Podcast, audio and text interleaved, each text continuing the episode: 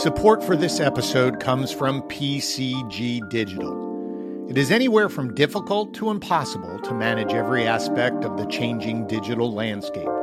Rather than trying to do it yourself, why not leave it to an award winning team of digital marketing specialists who have mastered it all? Connect your message with more potential customers with PCG Digital. Go to pcgdigital.com for more information. Yes, we know that culture as a word is tossed around all of the time, but it really does matter to your organization if the culture is built in a thoughtful manner. Now, I know many of you will sit here and say, well, Glenn, how do you do that? How do I build a business culture first? Well, I'm glad you asked because I have brought back for a power episode Lyamen Savy, who is the founder of 321 Ignition. And she talks about that, how she used all of her previous experiences working for large companies and small companies, what she put in place when she started 321 Ignition. And it's really tactical, it's really strategic, and it's going to help you. So, Let's dive into today's power episode of You're in Charge Conversations that Spark Change with Lyamen Savy.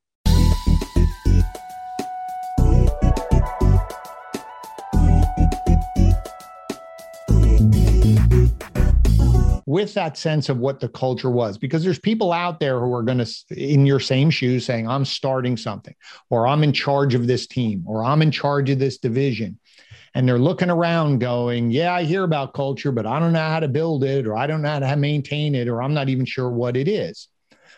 It sounds like you had a very conscious vision of what you wanted your company to be, meaning your employees and work environment. Yes, we know about uh, the focus on the customer experience, and, and, and that's a priority.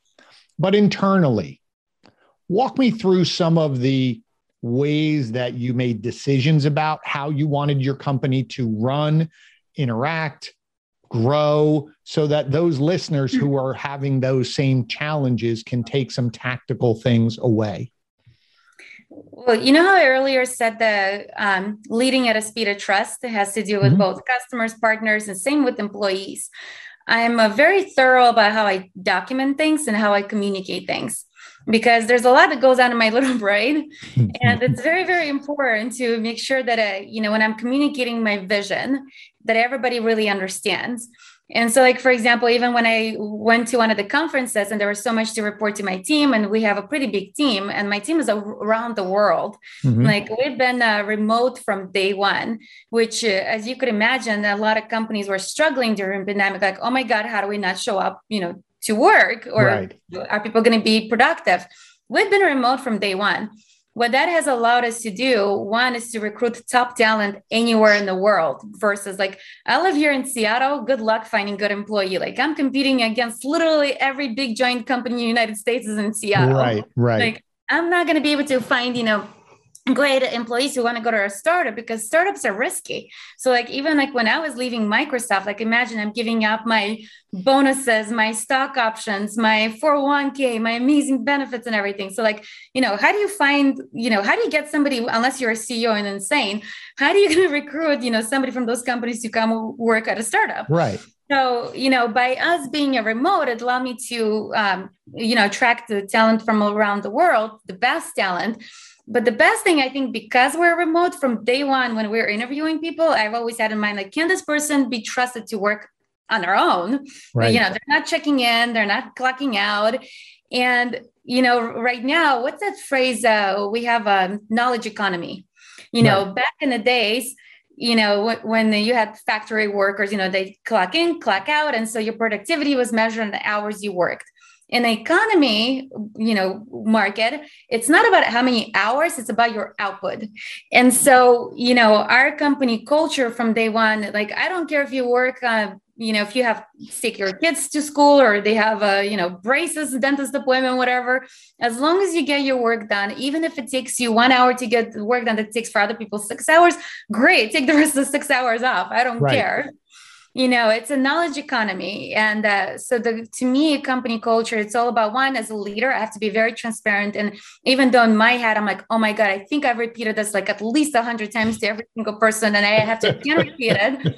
So i try to document things document document document and always reference things and then uh, process where you organize things where somebody goes and finds which my business partner is 100 times better at it than i am.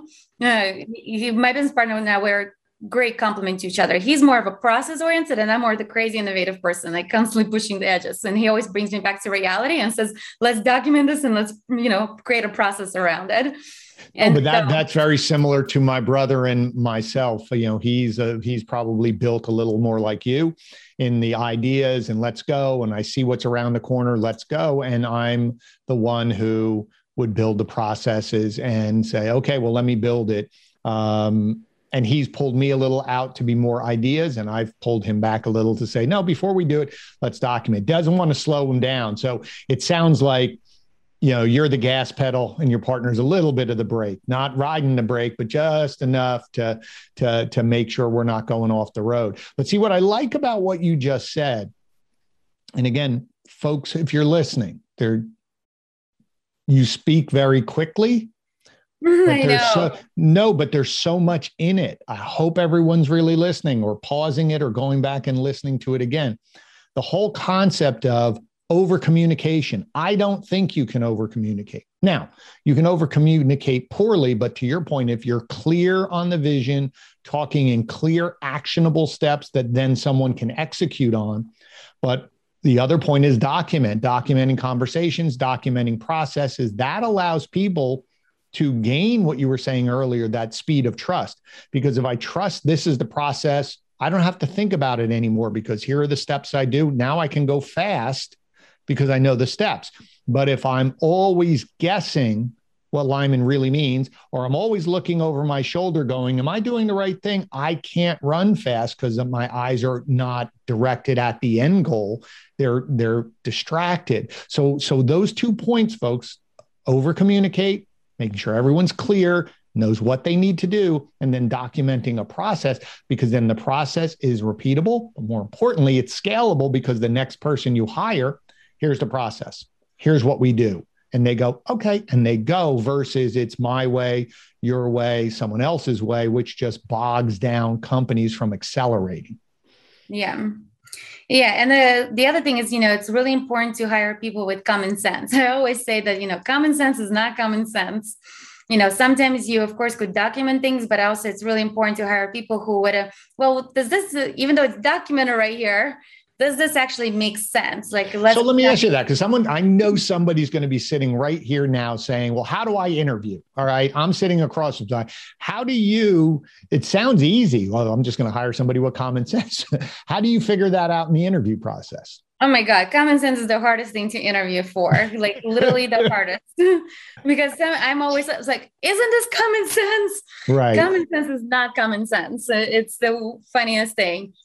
I mean, though, when I interview people, actually, you know, what I love to ask first of all, I don't care about the pedigree of the education and stuff like that because, you know, I'm a refugee. I came to United States as a, you know, with uh, running away from the war and, you know, we were living on food stamps and everything. So I didn't have the luxury, you know, to go apply after school curriculum activities, you know, to get into Ivy League schools and stuff like that. But I put myself through school, through college, through everything. I worked, um, you know, during the day, went to school at night. In many ways, you know, I think that actually gave me a lot more, made me more, a lot more valuable because as I was going to school and learning about business, learning about marketing, I was actually already doing it. Right. So like, I think I actually learned a lot more from than the typical college student, you know, who was in a fraternity and, you know, probably drinking half the time. Mm-hmm. Um, but uh, you know so when i interview people i like to know what was their struggle how resilient are they?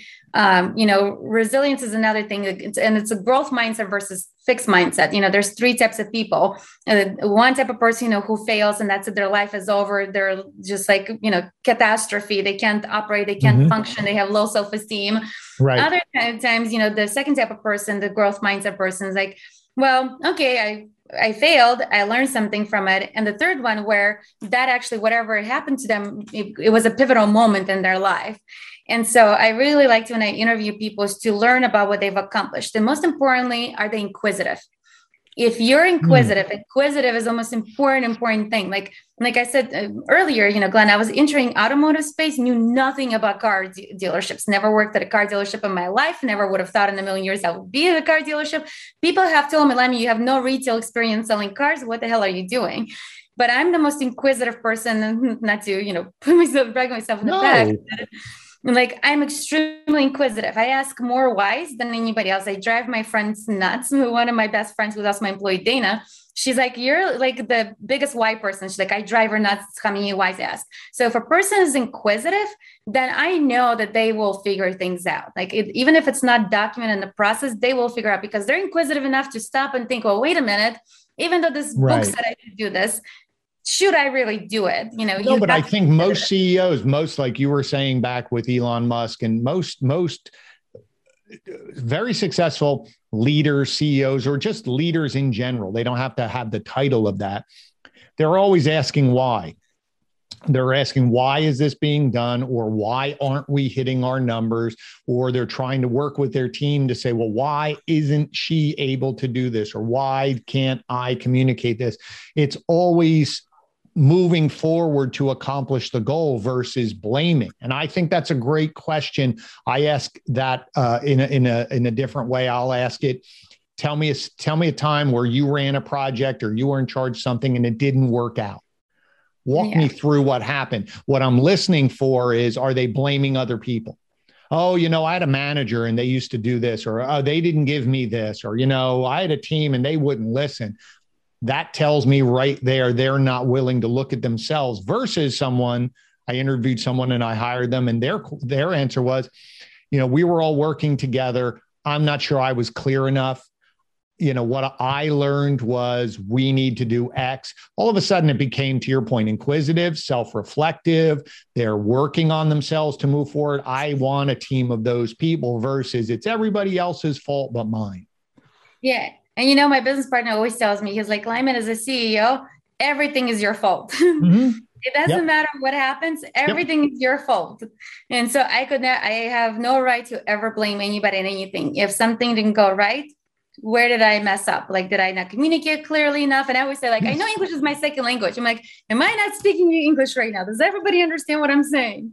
Well, it's it's again, and this is the key. And I've worked with some people on that as well uh, because I feel the exact same way. It's not that they understand you. Do they understand what they need to do? Like I always say, actions cause results. And I've sat there sometimes and I thought I was very clear, and everyone in the room nodded their head. I said, Do you understand what I need? And they go, Yes, yes, yes.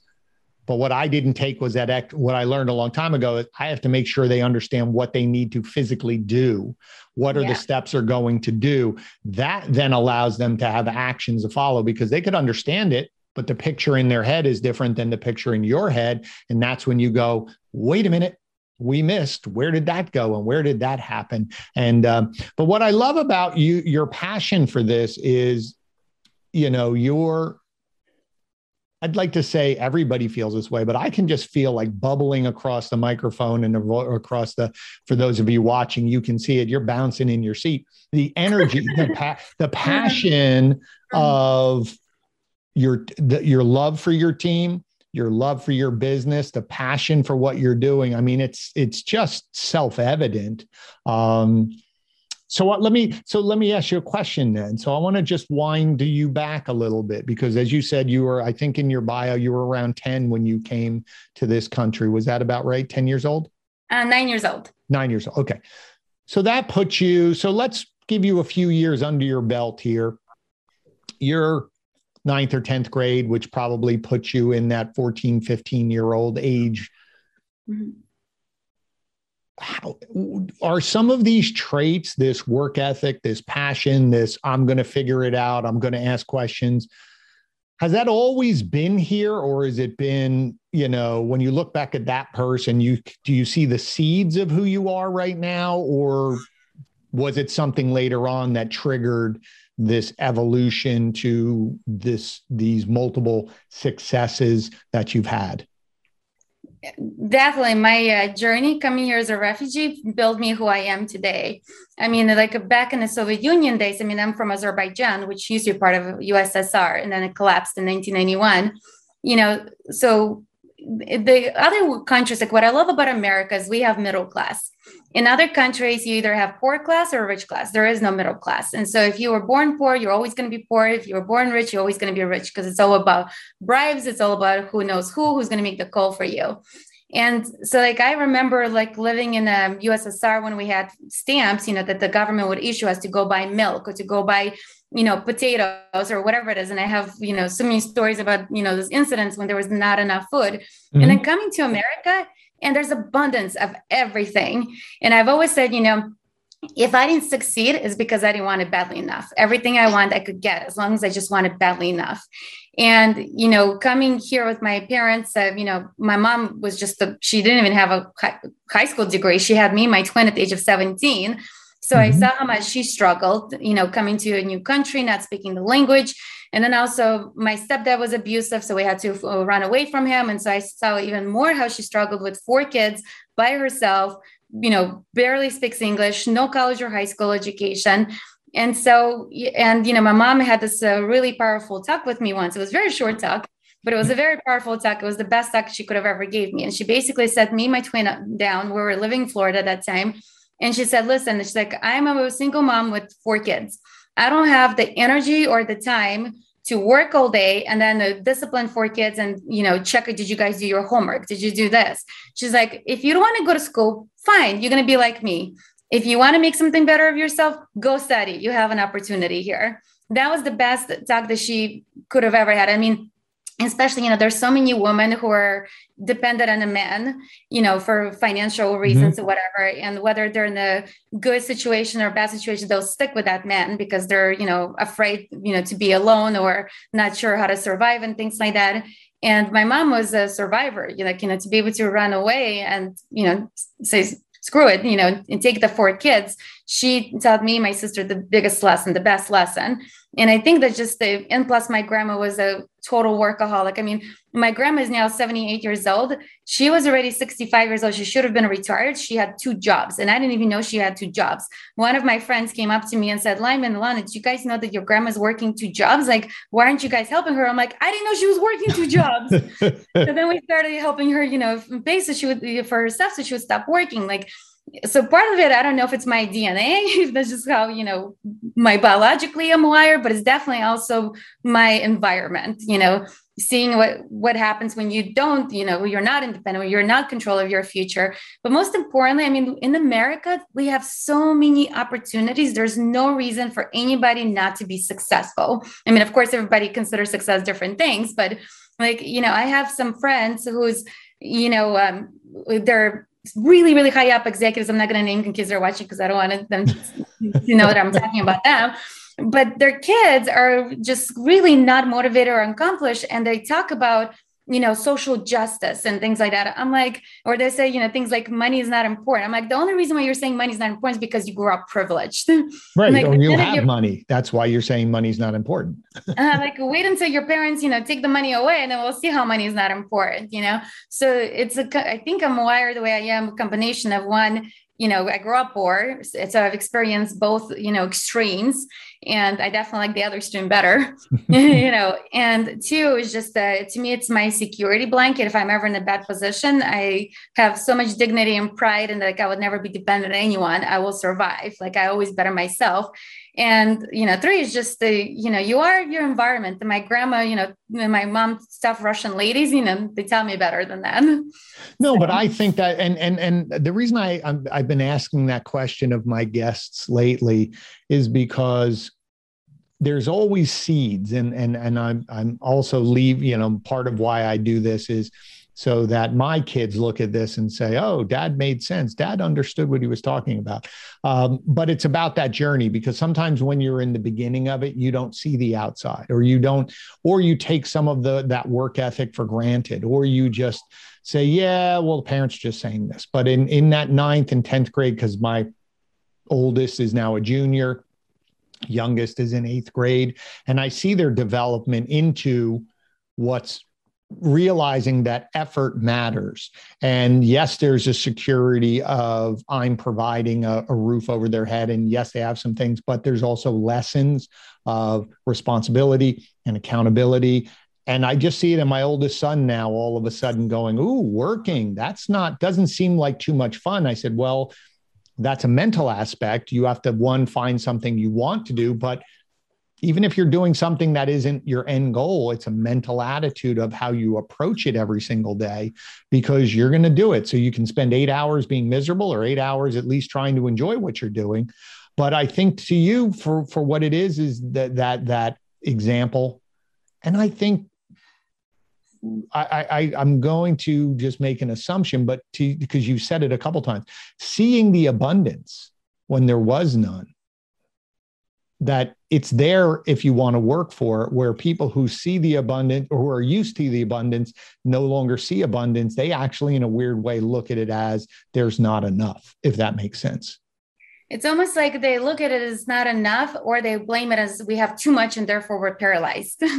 Because i actually have one woman who is part of the nonprofit. I'm part of her. Kids actually say mom it's your fault that you give us so much that we're so unmotivated and i'm like that is the most backwards way of thinking about it but right. kind of makes sense a little bit well, it, it, I mean, again, there there is always that as a parent, it's very, you know, it is a battle because you look at times and you say, well, I don't want my children to suffer the way I did. And but there's a, there's a difference between giving them everything with no responsibility, no accountability, but still giving them some things. But it is this idea of, well, you have to work around the house and you have to make your bed and you have to go get a job. Or if you want that, I will, you know, my father always taught me a very good lesson when we were young because we were solidly middle class, as you would say, that middle class. Father worked very hard, never had to worry for anything for food or a house or anything along those lines. But if I wanted a bicycle, right? He'd say, Well, I'll buy you this bicycle. And I'd say, But I want that cool bicycle. He said, Well, I'll give you this much. And then you go earn the rest, go out and rake leaves and shovel snow and you know do odd jobs around the neighborhood or save your money. And then you can go get that. So it was this combination. I'll give you X, but if you want Y, you have to go work for it. And I think that you can still do without making your children unmotivated. And I, I, I think that's just a lazy excuse for the children. It sounds like there's no accountability other than them just saying, Hey, I'll give you whatever you want.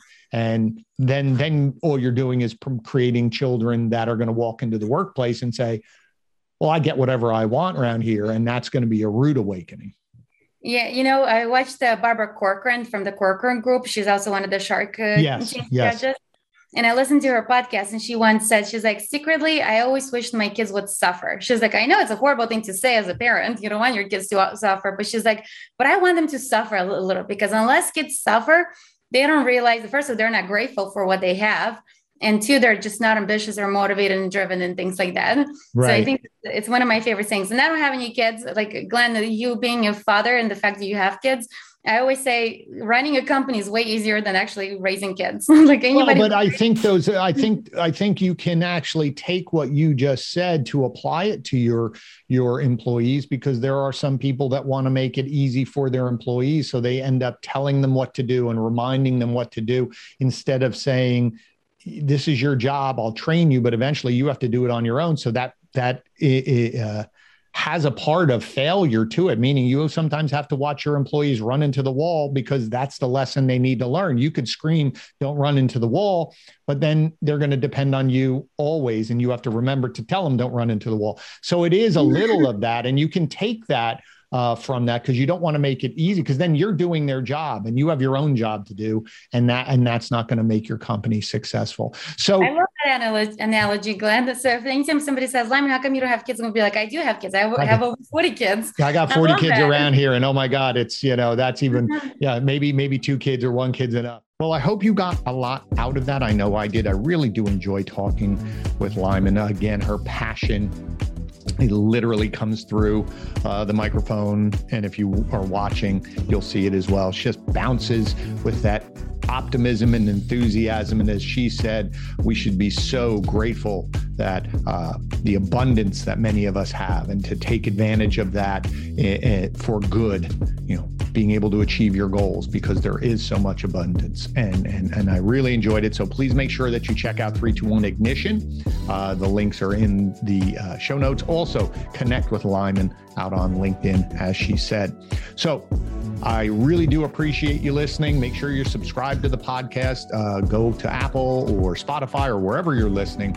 Make sure that you subscribe. Please share it out. I'm sure there's a lot of people who could benefit from what Lyamen just shared. As always, you can go to glennpash.com for some free training and leadership materials. I do appreciate it. I know there's a lot of places that you could be listening and consuming content, but the fact that you chose to spend some time with me and Lyamen means the world to me. Thank you again. As I say at the end of every episode, you're in charge.